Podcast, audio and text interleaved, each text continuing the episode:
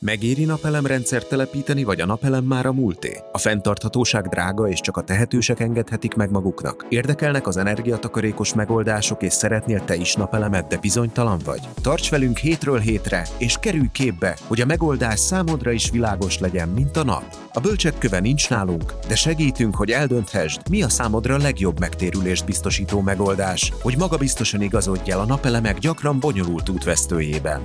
Ez itt a Világos, mint a nap, egy podcast napelemekről, tisztán, érthetően. A stúdióban Matyasovszki Nóra, Ragonca Ádám és Kujáni Péter. Az ötödik adásban már foglalkoztunk az elektromos fűtés kérdésével, hiszen Ádám lakásán keresztül mutattuk meg azt, hogy miért volt alkalmas neki ez a fűtési megoldás. Az energiatakaréknál gyakran találkoznak azzal az ügyfél hozzáállással, hogy minden probléma megoldódik akkor, hogyha lecseréljük a gázkazánt egy villanykazánra. De ilyen egyszerű lenne ez a dolog? Matyasovszki Nóra vagyok, ez itt a Világos, mint a nap podcast, és szokás szerint itt van velem a stúdióban Ragonca Ádám és Kujáni Péter. Szervusz. Szia, Nóra. Szóval tényleg ennyire egyszerű a dolog, hogy dobjuk ki a gázkazánt, vegyünk egy villanykazánt, és minden oké. Okay.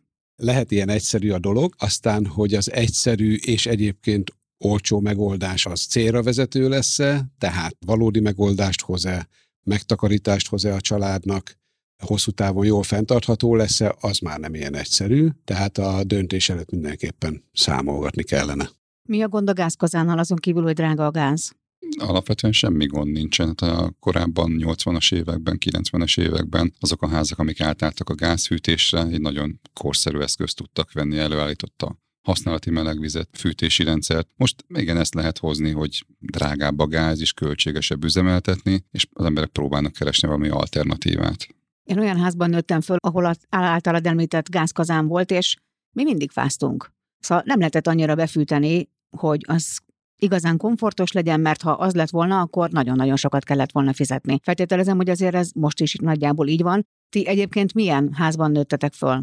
Én újpesti gyerek vagyok, én egy panelházban nőttem fel, a panelháznak is a kilencedik emeletén, úgyhogy mi a távfűtés örömeit élveztük egész gyerekkoromban. Hát mi nem fáztunk, tehát nekünk nagyon jó meleg volt a házban, vagyis hát a lakásban, és a téli szellőztetéssel okozott problémát, mert beengedtük a hideget, és utána újra meleg volt, úgyhogy a távfűtésnek ez az előnye megvan, hogy ott folyamatos meleg van, talán még túl meleg is van azokban a lakásokban. Bérházban nőttem fel cserépkányha széntüzeléssel, amikor be volt gyújtva, akkor nagyon jó meleg volt, este nagyon jó meleg volt, hát reggel nem, nem nagyon szerettünk kibújni a takaró alól. Ugye azt is hozzá kell tenni az egészhez, hogy annak idején egyáltalán hőszigetelő anyagok, vagy a hőszigetelés mint szempont az építésbe nagyon kevés szerepet játszott, ha igen, akkor kimerült abba, hogy egy perlites vakolatot teszünk fel, amit ma már az ember mosolyog, hogy föltettünk két-három centi perlites vakolatot az épületre, és azt gondoltuk, hogy attól érdembe történik valamiféle változás, miközben az ablakokon fütyült a szél kibe. Tehát az épületek hőszigetelése volt nagyon rossz állapotban miatt sok esetben kifűthetetlenek voltak, illetőleg mondjuk egy KH-val jó túlfűthetőek voltak, nyilván időszakosan, tehát ez nem egy kényelmes központi fűtés. Másrészt meg a távhővel ellátott lakásokba, panellakásokba ott meg megint csak túl volt fűtve. Tehát ha annak idején egy hőkamerával csinált volna az ember, hogy ilyen házra egy felvételt, akkor lehet, hogy közel állt volna egy mellette csinálunk egy mágiát, és arról csinálunk egy hőkamerás felvételt, lehet, hogy nem sok színeltérés lett volna. Tehát, hogy eh, ugye ott, ott a hőszigeteltségben volt nagy probléma, és olyan fűtési rendszerekkel lehetett ezt egyáltalán kifűteni, ami fenntartható volt, tehát hozzáférhető volt a szén, gáz, stb. energia. Miért járok jobban az elektromos kazánnal? Egyszerűen azért, mert egyenletesebb hőt tudok előállítani. Emlékszem, Ádám, amikor mondtad a múltkori adásban, hogy Nálatok a mennyezetfűtés biztosítja azt a kellemes közérzetet, ami szinte ugyanannyi a lakás bármelyik pontján, tehát biztosítja nekem ezt az állandóságot, plusz bónusz, hogyha van napelemem, akkor még elő is tudom magamnak állítani.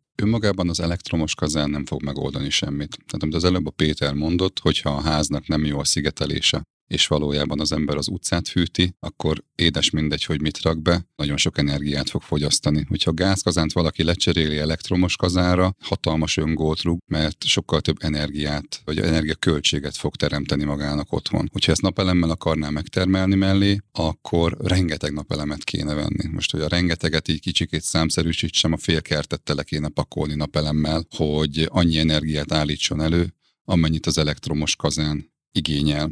Tehát ezért önmagában a kazán, az elektromos kazán, hogy az az előnye, hogy nagyon olcsó megvenni.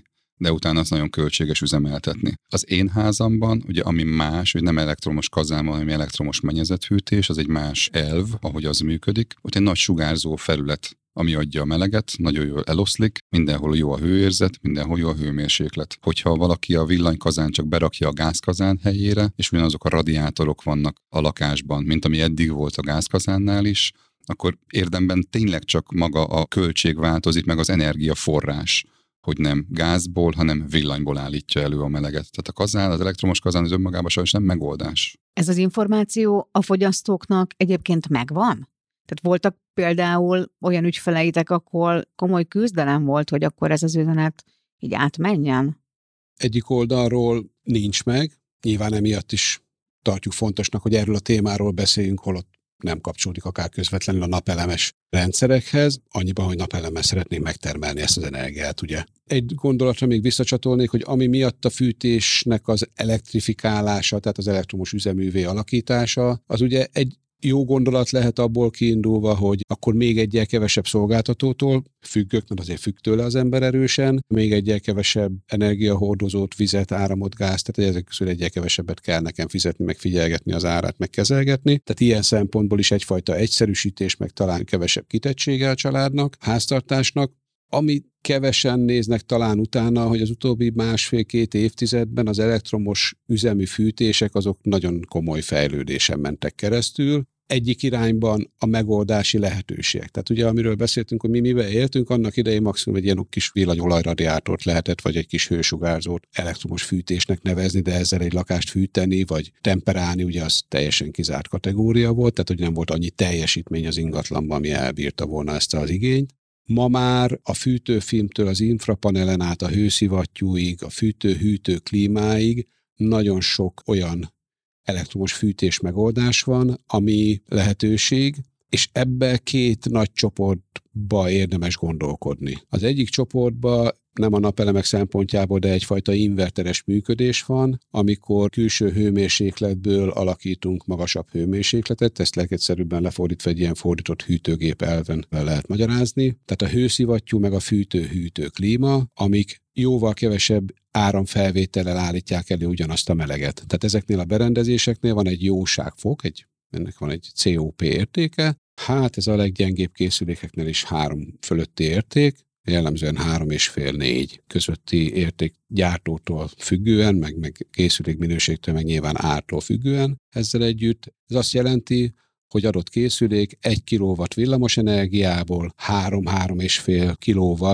hőenergiát állít elő. Tehát negyed annyi fogyasztásból, harmad negyed annyi fogyasztásból van nekem ugyanolyan meleg a házba szinte minden más készülék, a fűtőfilmtől az infrapanelen át, az fűtőpanelek, elektromos fűtőpanelek, villanykazán, ezek pedig úgy működnek, hogy egy kilowatt villamos energiából egy kilowatt hőenergiát állítanak elő, ami sokkal nagyobb fogyasztást eredményez mindenféleképpen. Tehát sokkal nagyobb áramfogyasztással lesz nekem ugyanannyi meleg létrehozva az ingatlanba. Ezt így hívják konkrétan, hogy jóságfok? Igen, igen, igen. Tehát ez a, ez a jóság foka, hogy milyen hatékonysággal váltja az elektromos áramot hőenergiával. És hogyha én erre rákérdezek a szaküzletben, hogy ennek a kazának milyen a jóságfoka, akkor erre tudnak majd nekem válaszolni? Hát, ha furcsán néznek, akkor azt kell kérdezni, hogy milyen a COP értéke, amit meg mondjuk egy laikus azért ritkán kérdez meg. Tehát akkor maradjunk az ilyen a jóságfoknál. Meg tudom oldani az egész fűtésemet napelemmel? Te is megoldod? Valószínűleg igen. Megoldom én is, igen. Végül csak számolás kérdése, hogy mennyi energiát fogyaszt fel a rendszered egy évben, és mennyi energiát kell előállítani. Ezt ugye az előző adásban beszéltük, hogy a szaldós rendszernél ez egy rém egyszerű matek volt. Hogyha megváltozik az elszámolás, akkor azért nem ennyire egyszerű már. Ugye pont a napelem termelés és a fűtésnek a sajátosságából nem egy időben esik a termelés meg a fogyasztás, előfordulhat, valószínűleg elő fog fordulni, hogy télen a villanyszámla, a fűtésre fogyaszt fordított villanyszámla, az majd megjelenik a családoknak a költségvetésében, nyáron meg mindig túltermel a napelemes rendszer. De egyébként igen, megoldható bizonyos keretek között.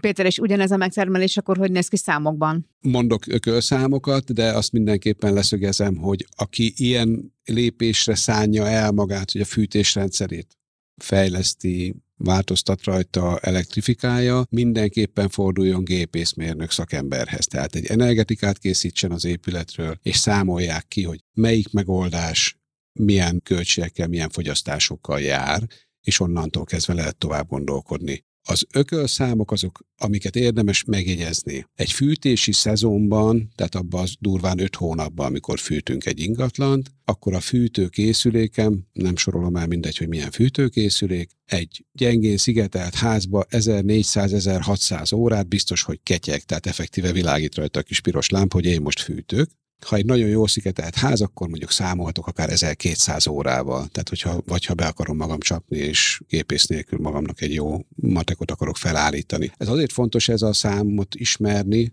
mert ha én beteszek mondjuk az ingatlanomba 10 kW elektromos fűtést, ami 10 kW áramot fogy, vagy 10 kW, tehát itt a, a villanyfűtésnél nagyon könnyen mellé lehet csúszni. Tehát veszek egy 6 kW-os hőszivattyút, az nem 6 kW áramot fogyaszt, az a 6 kW-os hőszivattyú, annak a hő teljesítménye, a fűtési hő teljesítménye, amit le tud adni, az 6 kW, vagy a 24 kW-os gázkazán, az 24 kW hőenergiát tud leadni. Tehát ott nem a felvett fogyasztást még azt mondom, hogy egy villanyradiátornál, egy villanyrezsónál, egy hajszájtónál, ott meg az 1 kW, meg az 1000 watt, az a felvett fogyasztás természetesen, meg a leadott teljesítmény is. Tehát rövidítve, beteszek 10 kW fűtést, ha azt én úgymond analóg elektromos rendszerrel teszem be, fűtőfilmmel, fűtőpanellel, villanykazánnal, akkor az nekem óránként az üzemelés alatt 10 kW energiát fog felvenni. Na ezt a 10 kW energiát én megszorzom a minimum 1200 fűtési órával egy szezonban, akkor nekem az 12 ezer kWh fűtést eredményez. Ha ez megnézem azt, hogy jelen pillanatban mondjuk a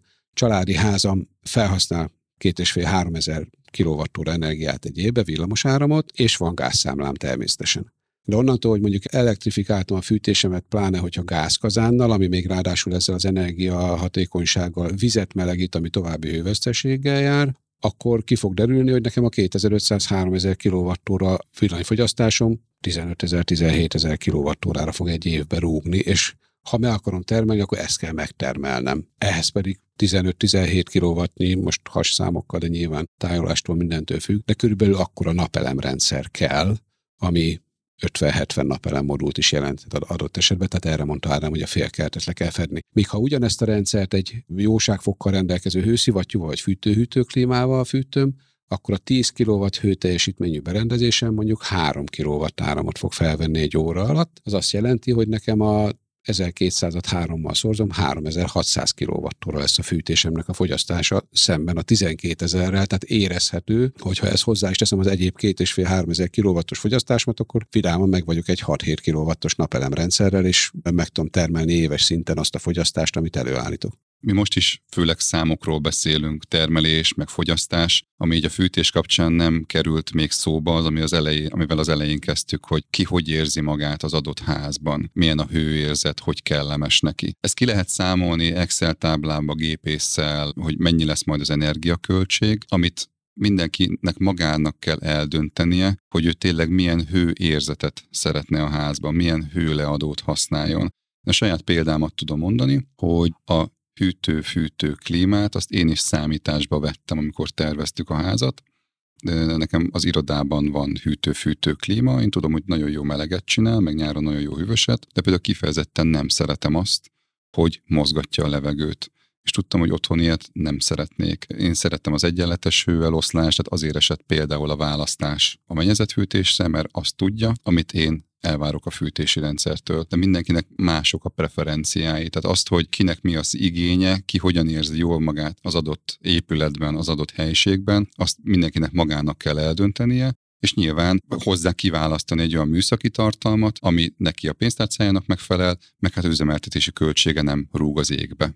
Mondjuk ez tényleg nagyon érdekes, mert itt az embernek saját magát kell monitoroznia, illetve annak a családnak magát kell figyelnie, akár mondjuk fél éven, vagy, vagy egy éven keresztül is, mielőtt mondjuk belefog egy ilyen nagy átalakításba, mert tényleg nagyon nem mindegy, és lehet, hogy akkor szembesül valaki vele, hogy utálja, hogyha mozog a levegő, amikor beszereltek hozzá egy ilyen klíma berendezést, és, és akkor kell valamit variálni rajta, szóval, hogy azért ez elég nagy tudatosságot igényel, és én nem tudom, hogy ez a, ez a tudatosság egyébként, ez, ez megvan-e már az emberekben, vagy ez is egy ilyen edukációs folyamat, hogy ahogy beszélgetünk róla, amikor mondjuk ti fölveszitek a rendelést, vagy megbeszélitek, hogy mit szeretne, akkor ezek így előjönnek, ezek a témák. Szinte minden esetben előjönnek, mert ugye nagyon kevés az az eset, amikor egy ilyen ha fűtés elektrifikálással nézem együtt, akkor 3-tól 13 millióig terjedő, vagy akár nagyobb beruházás az emberi impulzus beruházásként hajt végre, tehát nyilván körbejárják a lehetőségeket, remélhetőleg minél jobban, és remélhetőleg a hiedelmeken túl a szakembereknek a számításaira és a szakvéleményekre is, tehát azoknak is legalább akkor a hitelt adnak, mint arra, hogy hát az biztos, hogy jó, meg szerintem az elég kell legyen, stb. Tehát, hogy mindenféleképpen alaposan körbejárják általában. Ezek az információk nagyon fontosak lesznek azoknak, akik az RRF pályázatokon belül komplex felújításra adták be a pályázatot, szóval nézzétek meg ezt az adást, és az biztos, hogy a következőkben lesz még szó tévhitekről, hiedelmekről, a következőkben azonban a hibrid rendszerekről fogunk majd beszélgetni. Tartsatok velünk akkor is. Ez volt a Világos, mint a Nap Podcast. A világos, mint a nap házigazdái Matyasovszki Nóra, Ragonca Ádám és Kujáni Péter segítettek neked eligazodni a napelemek világában.